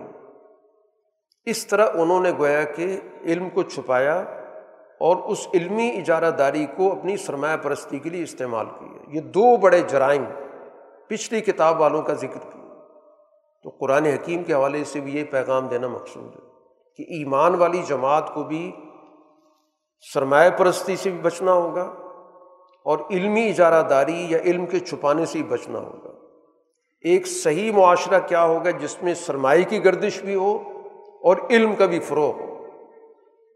ہر آدمی باشعور ہو اور ہر آدمی کو معاشرے کے وسائل تک رسائی کا ایک سسٹم موجود ہو تاکہ کوئی کسی کا محتاج نہ رہے۔ نہ وسائل میں کوئی کسی کا محتاج ہو کہ اس کے تابع بنے، نہ علم میں کسی کا محتاج ہو کر اس کے رحم و کرم پر ہو۔ یہ وہ معاشرہ ہے جو قرآن حکیم قائم کرنا چاہتا ہے۔ تو اس وجہ سے وہ سرمایہ پرستی کی بھی شدید الفاظ میں مذمت کرتا ہے اور اس کے نقصانات بتاتا ہے۔ اور اسی طرح جو علمی سرمایہ پرستی ہے، علمی اجارہ داری ہے، کتمان ہے چھپانا ہے، یا اس کے خرید و فروخت کا کاروبار ہے کہ اس کو ذریعہ معاش بنانا، اس کے ذریعے اپنی مطلب کے احکامات لوگوں تک پہنچانا اور اس پہ باقاعدہ ان سے نذرانے وصول کرنا، سرمایہ پرستوں کی تائید میں آیات کی تحریف کرنا، احادیث کی تحریف کرنا، غلط معنی ان کو پہنانا، یہ ان علمی سرمایہ پرستوں کا کردار ہے۔ تو یہ دونوں کردار گویا کے معاشرے کے لیے تباہی کا باعث ہے۔ اب ان اثرات سے بچنے کے لیے باقاعدہ گویا کہ قرآن حکیم نے یہاں پہ تعلیم دی ہے، آیات ذکر کی گئی ہیں کہ جو اللہ سے سچا تعلق رکھیں گے اور کائنات کے اندر غور و فکر کریں گے۔ جو آخری رکو اسی موضوع پر ہے کہ اللہ تعالیٰ کی اس تخلیق کے اندر اہل عقل کے لیے بہت ساری نشانی ہیں۔ اب اہل عقل ہوتے کون ہیں؟ قرآن حکیم نے ایک صفت یہ بیان کی ہے جو اللہ کا ذکر کرتے ہیں، جن کے سامنے اللہ کا استحظار ہوتا ہے، اللہ سے تعلق ہوتا ہے۔ زندگی کے ہر مرحلے میں، چاہے وہ کھڑے ہیں، بیٹھے ہیں، لیٹے ہیں، ہر وقت اللہ کا استحظار ہے۔ تو جس کے سامنے اللہ کا تصور ہو، اس کی صفات کا تصور ہو، اس کے کمالات کا تصور ہو، اس کے احکامات کا تصور ہو، تو یقیناً اس کی زندگی کے اندر کبھی بھی جھول نہیں پیدا ہو سکتا۔ کبھی بھی اس کے اندر غیر اللہ کی پرستش پیدا نہیں ہوگی۔ کبھی وہ سرمایہ پرست نہیں بنے گا۔ کبھی وہ علمی اجارہ دار نہیں بنے گا۔ اور دوسری صفت یہ ہے کہ وہ کائنات میں غور و فکر کرتے ہیں۔ اللہ نے ان کو سوچنے کی جو صلاحیت دی ہے، وہ غور و فکر کی صلاحیت استعمال کرتے ہیں۔ اور کائناتی نظام پہ غور کر کے پھر کہتے ہیں، ربنا ما خلقتا حاضہ باطلا، یہ سارا نظام بیکار تو نہیں ہے، بے مقصد نہیں ہے۔ اللہ کی طرف رجوع کرتے ہیں۔ اللہ کے عذاب سے، اللہ کی پناہ میں آتے ہیں۔ اس سے دعا کرتے ہیں کہ ہمیں آگ کے عذاب سے بچا۔ کیونکہ جو آگ میں چلا گیا تو اللہ نے اس کو رسوا کر دیا۔ وہ اللہ کے سامنے ذکر کرتے ہیں کہ ایک آواز دینے والے نے آواز دی کہ اللہ پر ایمان لے آؤ، ہم ایمان لے آئیں اس لیے ہماری پچھلی کوتاہیاں معاف کر دیں۔ تو گویا یہ ان جذبات کے ساتھ، ان خیالات کے ساتھ، ان نظریات کے ساتھ جب ایک جماعت وجود میں آتی ہے تو یہ اہل عقل کی جماعت ہوتی ہے۔ وہ در حقیقت معاشرے کے اندر ایک صحت مند کردار ادا کرتی ہے۔ سورہ کے اختتام پر اہل ایمان سے کہا گیا کہ یا ایو الزین آمن اسبرو و صابرو و رابطو اب یہ سارے حقائق تمہارے سامنے واضح ہو چکے ہیں۔ سچائی تمہارے سامنے رکھ دی گئی ہے۔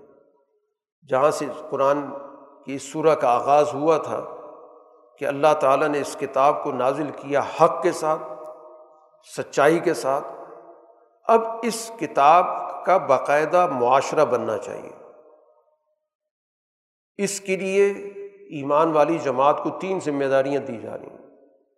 سب سے پہلی ذمہ داری تو یہ کہ اس برو اس کے اندر صبر پیدا ہو، استقامت پیدا ہو، برائی کے خلاف مزاحمت پیدا ہو، مشکلات کا سامنا کرنے کی اس میں صلاحیت ہو۔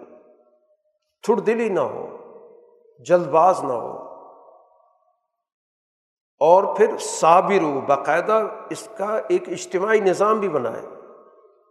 خود بھی صبر کرنے والے ہوں، دوسروں کو بھی اس چیز کی طرف دعوت دیں کہ ان کے گرد و پیش میں، ان کے ساتھ جڑے ہوئے لوگوں میں کسی کے اندر کوئی کمزوری نظر آتی ہے، تو اس کا حوصلہ بڑھائیں، اس کو ثابت قدم رکھیں۔ اس کے اندر جو کمی بیشی نظر آ رہی ہے، اس کی اصلاح کریں، ایک اجتماعی نظام پیدا کریں۔ تیسری بات رابط ہو کہ ان کے اندر یہ بھی چیز موجود ہو کہ ہم نے دشمن کی مزاحمت کرنی ہے، اس کے لاہ عمل بنائے ربات کہا جاتا ہے کہ دشمن کے چال پہ نظر رکھنا، کہ دشمن کی طاق میں رہنا، کہ دشمن کسی وقت بھی حملہ آور ہو سکتا ہے تو ہم مکمل طور پہ تیار ہوں، چوکنے ہوں۔ اس لیے رسول اللہ صلی اللہ علیہ وسلم نے فرمایا کہ ایک دن، ایک رات کے لیے کوئی شخص اس پورے معاشرے کی دیکھ بھال کے لیے چوکنا رہتا ہے، سرحد پر رہتا ہے تو وہ اس کی تمام اعمال سے سب سے بہترین عمل ہے۔ دنیا سے بھی بہتر ہے، دنیا و مافیہ سے بہتر ہے۔ تو رابطوں کا مطلب دشمن کی چال پہ نظر رکھنا۔ کہ وہ کیا کیا چال چل رہا ہے، اس کی حکمت عملی کیا ہے۔ کہیں ایسا نہ ہو کہ وہ ہماری کمزوری سے فائدہ اٹھائے، ہماری غفلت سے فائدہ اٹھائے۔ تو ایک ایسی جماعت جو دشمن کے طاق میں رہے، اس کے رویوں پہ نظر رکھے، اس کے فیصلوں پہ نظر رکھے، اس کی چالوں پہ نظر رکھے۔ اور چوتھا حکم قرآن حکیم دیجیے بتق اللہ صرف اور صرف اللہ کا تقوا ذہنوں کے اندر، دلوں کے اندر موجود ہو۔ اس کے سامنے جواب دہ ہونا کسی اور کے سامنے جواب دہی نہیں ہے۔ ان چار صفات کو اپنے اندر پیدا کرو گے تو پھر تم فلاح بھی حاصل کرو گے۔ پھر تمہیں کامیابی حاصل ہوگی۔ تو کامیابی کے حصول کے لیے یہ چار اصول قرآن حکیم نے یہاں پر ہمیں بتا دیے ہیں۔ ان پر ہمیں عمل کرنا ہے، ان صفات کو ہم نے پیدا کرنا ہے، ان اخلاق کو ہم نے پیدا کرنا ہے۔ باخر و داوانہ الحمد للہ رب العالمین۔